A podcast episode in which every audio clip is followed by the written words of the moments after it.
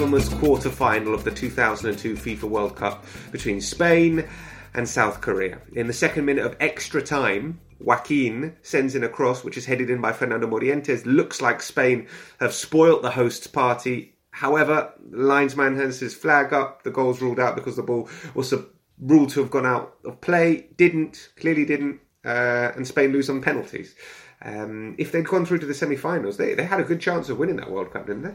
Yeah, absolutely they did because they they were confronted with a, they were given the opportunity, I think, to win a World Cup where, in truth, they didn't have to play a really good team, um, and, and, and obviously that was the beneath the anger, and the anger was.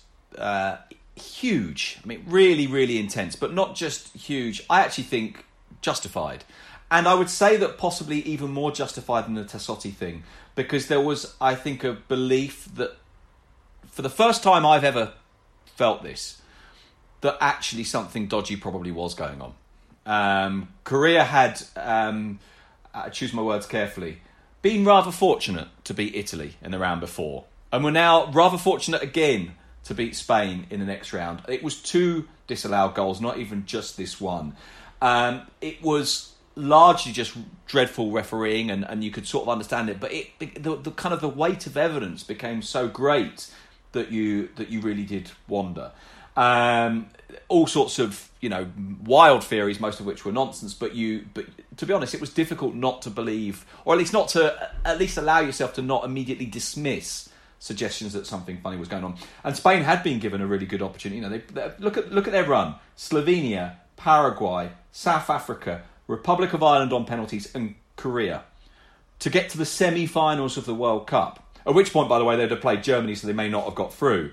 But the truth is, and, and I remember, you know, I, I was looking this up this morning because I, I kind of remember this, um, that beyond the anger, there was still that sense of, oof, this was golden opportunity gone. And, and Juanma Trueba, who was at the time at AS, wrote this phrase which I think sums it up quite well. We're on our way home after a tour of the footballing third world. And actually, that was sort of true. They hadn't done anything really good. But yet, of course, you know, this is the nature of tournaments. Sometimes your pathway opens, and sometimes, you know, they would have got to the semi final without playing a great team. For what it's worth, by the way, I think this is what happened to England at the last World Cup. But, you know, that's a, a perhaps another story. Um, so, what would have happened had they not been ripped off?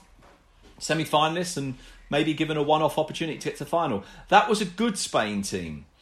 But I must admit, my feelings, and this is, you know, through the mists of time and all the rest of it, my feelings during that summer were never really that this was a brilliant team. It was, however, a team that had Joaquin, and he was absolutely. They would have made the semi final, though. They Yes. would have made a semi final. Exactly, and they would have been one step away from a final. Uh, but then they had Joaquin, who was who was absolutely glorious. I was just going to say, talking of um, uh, sort of quotes, con- contemporaneous quotes, I was reading Amy Lawrence's um, match report in The Guardian uh, before we started recording. And as, you, as she says, what you point out, said that it wasn't just about that one goal. She says a series of refereeing decisions, generously described as highly debatable, saw two Spain goals disallowed and a series of offside flags hindering their progress time and again.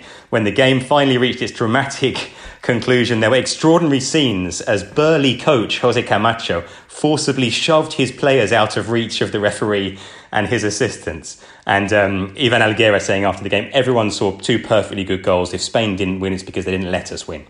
Yes, and and and the, the footage of El Helguera is, I mean, he's the one that most is going for the referee. The referee, an Egyptian called Gamal Ghandour, but the suggestion always was it was more about the linesman because exactly as that that match report from Amy points out, it it was every single time Spain seemed to escape, particularly up the wings, but mm. sometimes through the middle. Mm. It was like there's the flag, and there was a willingness to put the flag up, or that's at least how it felt to to the Spanish. I'd have to go through it again with VAR and actually sort of do it, sort of go through that game properly. Um, that was also, by the way, the, the World Cup that really reinforced the idea of Iker Casillas as somehow being touched by a magic wand. Because, of course, he'd just come off the European, champion, uh, European Cup final where he'd saved Real Madrid. And then, of course, he saved them against Ireland in the penalty shootout. And I just wanted to read you this quote because I remember it really well. And I had to look it up to remember it exactly word for word. But this is a genuine quote in a newspaper. Now, admittedly, it is Mad Thomas Roncero in AS. But bear with me. Right. After, Caveat after- alert. Yeah. yeah, yeah. So after after that penalty shootout, listen to this. Iker is not human. The day he came to earth, light shone down upon his hi- house like at the gate of Bethlehem when Jesus Christ arrived in the world. He is immune to pain, to mistakes and bad luck. He's like a comic book hero, an angel fallen from the sky. When the penalty shootout was about to start and Iker was smiling, I said to myself, Iker, you are the Messiah, the chosen one. You know we're through and you're going to take us to the final. Yeah, sadly, that turned out to be. He's from Mostoles. He's from Inaccurate. Isn't he? Yeah, yeah. Yeah.